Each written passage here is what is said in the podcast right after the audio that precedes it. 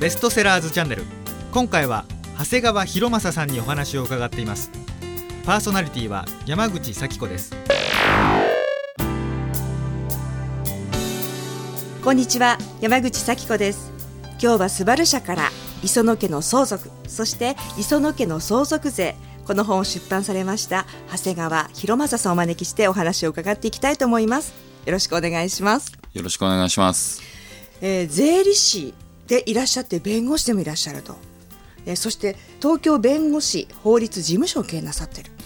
この名前も素晴らしいですよね。ありがとうございます。びっくりですけども国会議事堂が間近に見える場所に事務所を構えてらっしゃって実際にその日々、えー相続税に関することのみならずですよね。でもね全般ですものね、はい。えー弁護士と税理士両方の資格をお持ちの方っていうのは私は実は初めてお目にかかったんですけれどもえこの本を出されてですねもうベストセラーなんですよ。あの2つ1年前に出されたのが磯野家の相続。そして、えーつい最近、えー出されたのがこの磯野家の相続税ですね。2011年に出されていらっしゃいますけどもこれ出されてえーどんな反響が一番多かったですか？えーこの本のおかげで講演なんかもやらせていただくことも多くなりましたのでたくさんの方と相続について、えー敷居の低いところから話す機会が多くなりました。あの私相続って頭のどこかでそろそろ関係あるなと思ってる年代なんですよね。45ですから。でもね正直なところ親に切り出しにくいんですよねあのそれって皆さん悩みの種だと思うんですけれどもなんかこういいアドバイスとかないですかね？はい。私にくださいみたいな。まあ、あの親と子供で言うとですね、うん。子供はあのあくまで相続発生する前は、えー相続が発生したら相続になるというような可能性のある人間にしか過ぎないんですね。またその子供の方から切り出しにくいというのも当然あるでしょうから、やはりその亡くなられる予定の方というのはちょっとおかしな言い方なんですけど、うん。えー相続される側の人がしっかりえー遺言を書いたり税の対策をすることが重要だと思います。そうですよね。確かにその亡くなる方が書くものですからでもなぜかそこって結構皆さんシークレットにしてしまいますよね。で今までの相続税の本って読みたくても読めないんですよ。なぜかっていうとなんかちょっといけないことしてるわけじゃないけど 親の死を待ってるんじゃないかみたいな気持ちってゼロじゃないですよね。であと難しいんですよね。書き方とかが。でこれで見ると楽しいんですよ。イラストもいっぱいで、えー磯野家というのはあの磯野家ですよね。はい、サザエさんの磯野家ですね。そうなんですよね。皆さん知ってるじゃないですか。勝夫君波平さんって今回は波平さんがもし亡くなったらとかいうスタイルでねいろいろ書かれてらっしゃいますけどあのこの構成がすごく面白くて全部書かれたわけですよね。はい、これちっちゃい時からこういうこう想像力豊かじゃなかったらこのストーリーは書けないんじゃないかなと思うんですけど。はい、この本でお父さんお母さんの代わりに、えー波平座とか、えー船という登場人物出てきますけども、えーそれプラスですね工夫している点としては各話の導入に、まあ、ちょっとしたこう面白おかしいドタバタ劇みたいなことで話が始まるんですね。でそれが各節の頭にあるので、まあ、そこの部分が非常にこう創造性を要求されるような場所ではあったと思います。ちっちゃい頃から本当に日曜日の夜6時半はい。になると始まっていて、私の年代はあの時間だったんですけどねその時間だったんですがその時間に見ていたあのサザエさんのストーリーがもう一回自分の中でこう想像力でね味わえるという。だからなんかこう引きこもれながら読んでいくと勉強できてしまうということですよね。はい。でも読みながらねその箇所箇所でヒヤッとするところがあるわけですよ。はい。やばみたいな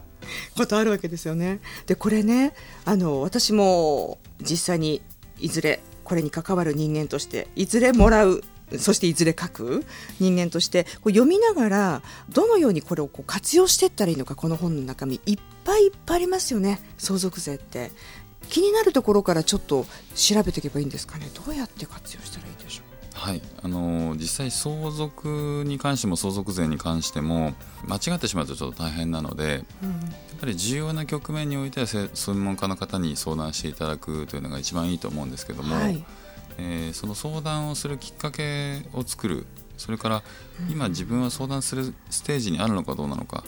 ということを簡単に頭の中で整理ができるきっかけにしてもらえばと思いますね。うん。わかりましたあの実際に気になっている部分に関してないがしろにしておくとここにも書いてありますけど結局ちゃんと見てこなかったことによるトラブルが多いわけですよね。直面してこなかったというかそのことに対して。はい。それが事前に知っておくとかなり防げる率も高まっていくってことですよね。そうですね、うん。あの専門家の方に相談した時にもどんなことを全く初めて聞くことばかりで、えー何を言ってるのか全くわからないというようなレベルからこの本をちゃんと1回目を通していただくと、うん。あそういえばそんな話がどこかに書いてあったなと。その程度の知識をつけていただけるだけでも意味があることだと思ってます。はい。ありがとうございます。もうそのようにしてこうあここ気になるなっていうのがあった時に例えばホームページなんかもお持ちでいらっしゃるんですよね。はい、あのこう一番私たち、えー要は一般のものが気になるのって今相談に行くタイミングなのかとかそのあたりなんですけどそれってどのタイミングで相談に行くのが一番傷が少なくて済むんですかね？はい、これはもう本当にケースバイケースなので、うん一般論としてはなかなか言うのが難しいんですけども、はいただ相続対策にしてもですね一朝一夕に対策ができるものではなりません。でしたがって長い目で見てですね、うんあのーじゃあ何か年計画でやっていきましょうというところでも何も問題が起きてない段階から相談をされてそれはそれで十分に意味のあることなんですね。はい、ですから多少その相続のことをどんなつまらない疑問でも結構ですからうん実はそれが重要なことだったりとかする可能性もあるんですね。ちょっとでもその相続について、えー相談してみようと思ったらですね、まあ、弁護士さんだとか税理士さんを活用してもらえるきっかけになればと思ってます。気軽に相談していいってことですね。もちろんです。その方がいいっはい、ていうことですよね。だと思います。あのこのね磯野家の相続の帯に何て書いてあるか本の帯に何て書いてあるかというとですねどんな幸せな家族でも必ず揉めるって書いてあるんですでこれを読んだ時にそうなんだと思いましたよねやっぱこれは必ずって書き切ってしまってるっていうのは本当にそうなんですか？えーそうですね。あのうん。実際に法律事務所に相談に来られる方というのは相続が発生して、えー揉めている段階の方がいらっしゃるんですけども実際にその揉める前にじゃあどんな家族の歴史があったのかということを聞いていくとほんの些細なことで、えー全然問題がなかった家族間の関係がですね、えー一変してしまったようなそういうタイミングがどっかであるあったりするんですね。ですよね。それからこの本の中でもちゃんとしっかり、えー幸せな磯野家の家庭がもしほんのちょっとこういう条件が変わったらとかですね。そんなことでもいろんな問題が起きてくるということは、うんそれは一般論としては言えると思います。ですよね、はいあの私こうやってこの本2冊読ませていただいていく中でわこういうことってあるかもねっていうその隠し語がみたいな話とか あの本当に細かく一つ一つ書いてありますね多分ここでほぼいろんな事例の網羅できてるって感じですよね本の中で。そうですねあの網羅性は一応追求したつもりです。ですから一つ一つの章がですね読み物にはなっていてそれ自体そのストーリーとして読んでいただけるようにはなってるんですがあのその本を全体通して見ていただくと大概あのよくあるパターン、えーよくある揉め事のパターンというのは大方カバーしているそういうふうに自負しています。ですよね。はい、それは私も本当に読んでいてすごく思った点なんですでこれ一冊あれば本当に、えーまあうん、ここに漏れてしまうっていうのは本当に弁護士の先生に本当お世話にならなきゃいけないぐらいの話ですもんね。であの例えばですね読んでいて思ったのが遺言書って書き方決まり事がちゃんとあるで自筆の遺言書はとにかくトラブルが多いんだって書いてありましたよね。後ろの方にちゃんと丁寧にですねあのサンプル例まで載せてくださっていてはいでこういうものを実際にやりながら見ながらでもやっぱりあの交渉役場っていうんですか？ああいうところに行って出すのが一番安全なんですかね。そうですね。公正証書遺言というものを作成するとはい、原則としては遺言が無効になるだとかというひっくり返ることが非常に稀なので、うん。そういう意味では公正証書遺言を作成しておけばその内容に反対の人がいたとしてもはい、遺言がひっくり返るということは、えーなかなか一般的にはないです。これ自分で書いた、まあ、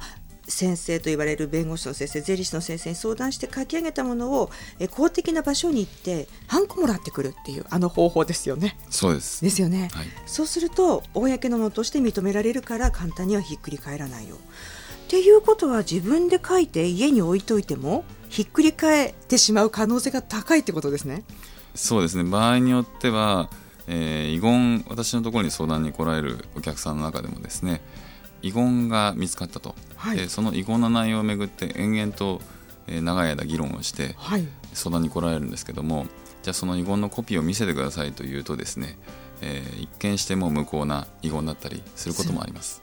あの長谷川さんが遺言とおっしゃるのは遺言のことですよね。そうですね。あの法律ここちらの業界では遺言。という遺ふうに言うことが多いんですね。言うんですか？はい。法律業界では遺言は遺言って言うんですね。はいどちらでもあ問題ないんですけども。どちらでも使えるんですね。はい。知らないこと多いですね本当に。今日はスバル社から磯野家の相続そして磯野家の相続税この本を出版していらっしゃいます弁護士税理士でいらっしゃいます長谷川博正さんをお招きしてお話を伺っておりますけれども、えーこの本を書かれることになったきっかけって何だったんですかね？はい、この本を執筆した経緯はですね出版社さんの方から弁護士にですね、えー普通の相続の本を一冊書いてもらいたいというそういう依頼がきっかけなんですね。はい。特にタイトルがその段階で決まってたわけでもないですうしんこのように磯野家の登場人物をもとに話を展開していくというような構想でもなかったんですね。編集者の方とですねお話を重ねているうちに、まあ、ちょっと分かりにくい話を磯野家の話で例え話で出したらですねえこれがちょっと分かりやすいんじゃないかということでうん。その結果会議にかけていただいて企画が通ったという経緯です。あのーこんなに国民がみんな知ってる家族ってなかなかないと思うんですけれどもこれ船さんと波平さんが夫婦でそして子供が3人いるんですよね。でこう分かってない方もいらっしゃると思うんですけどちょっと教えてもらっていいですか？家族構成。はい、えーまず船と波平が夫婦でいましてその2人の子供としてワカメと、えーカツオとサザエですね。はい。この3人がいてサザエが、えーマスオさんと結婚していてタラちゃんを産んでると。はい。孫と子供と親ですね。うん。親がいて子供がいて孫がいるという、うんうんえー3世代が一緒に住んでるというところがですね。取り上げやすさにつながってるなと思いますね。ドラえもんやワンピースではこうはいかないのかなと。思います確かに束までいますしね。ね。あのペットには相続税はないんだよって書いてありましたけれども、はい。これはどんなにあの頼むと言っても無理なんですよね。そうですね。無理なんですよね。人間ではないので。マスオさんの存在は、はい。マスオさんはですね、うん。えーまあ、船と波平の子供であるサザエのとですね結婚してサザエさんがフグタ家になってるんですけれどもフグタの名名字になってるんですが、フグタサザエが正式名称。はい、えーそのフグタ家が磯野家と同居しているという状態になってますね。例えばこう波平さんが亡くなられて遺産がサザエさんに入ってもマスオさんをもらうことは一切磯野家に関してはできないそうです今のままだとマスオさんはえー波平の子供ではないので、ということですよね。はいということですよね。そのもらった相続税をの内容や金額をサザエさんとマスオさんがどう使うは自由ですよね。えーサザエがもらった遺産をマスオと一緒に使ってもそれは直接相続には関係ないことですね。ということですよね。はいその見ていて思ったんですけどね波平さんが亡くなった時に船さんも長年連れ添えば確か20年以上って書いてあったと思うんですけどなんか控除があったりとかするみたいですけどもこうやってあのつどつど時によって情報って変わっていくものなんですよね、はいあの法律のとかやっぱりその都度確認していくしかないですよね。はい、特に相続税に関しては期間限定の、えー特例がたくさんあるので専門家の方にその都度確認していった方が安全だと思います。期間限定で特例がたくさんって今おっしゃいましたよね。はい、少なからずそれだけたくさんという以上やっぱりその時にじゃあ古い本ではなくてやっぱり現場現場でその時々相談していかないと損しちゃうはい、こともあるそうですねって。ことですね。はい、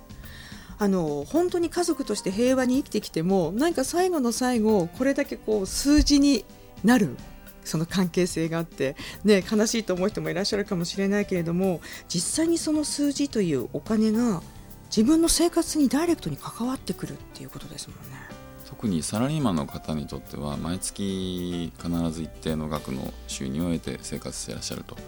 で、まあ、これからえー、一生分の障害年収なんかも計算しようと思えばできるわけですよね。はいえー、そこで、えー、相続というのは臨時収入なのでだからこそ数字の話で、えー、家族の関係が変わったりとかもしかねないというところはあると思いますね。そうですよね、はいそのし家族その最後ね幸せにやっぱり続いていってもらうのが亡くなられた方の願いだと思うんですね。はい、でその時にこう揉めるっていうことが最小限で済むためにいっぱい現場を見てきた長谷川さんとしてねアドバイスをもらいたいんですけど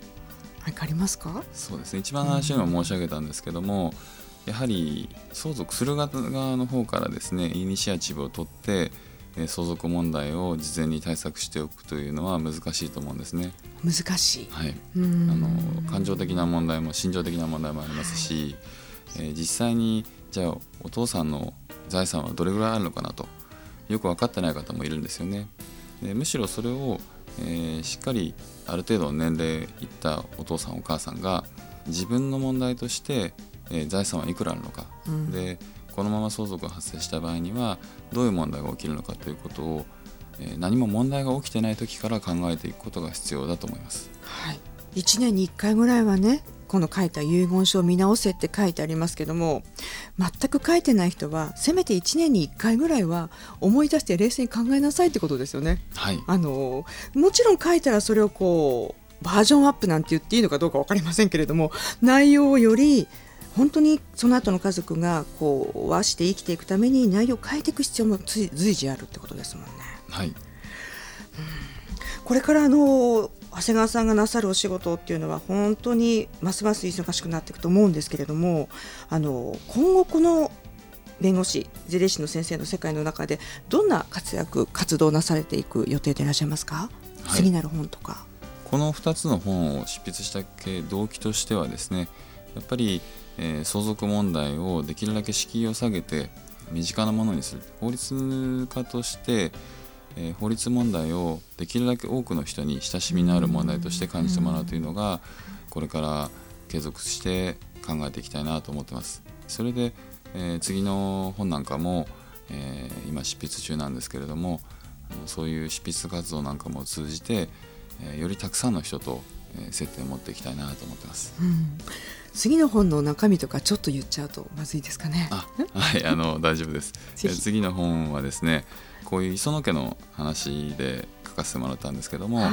え次の本は日常業務でですね接する、え問題点こういう過程でこういう問題が起こるんだという実例をふんだんに交えた、うん、もう少しこう踏み込んだ実践的な内容にしたいと思ってます。そしたらまずステップ1としては磯野家の相続、はい、ステップ2で磯野家の相続税、はい、そしてもっと踏み込みたい方は、はい、その本いつぐらいに出る予定でいらっしゃるんですかね。えー、2012年の春ぐらいを予定しています。2012年の春ぐらい、はい、では今執筆で忙しいタイミングですよね。はい、はい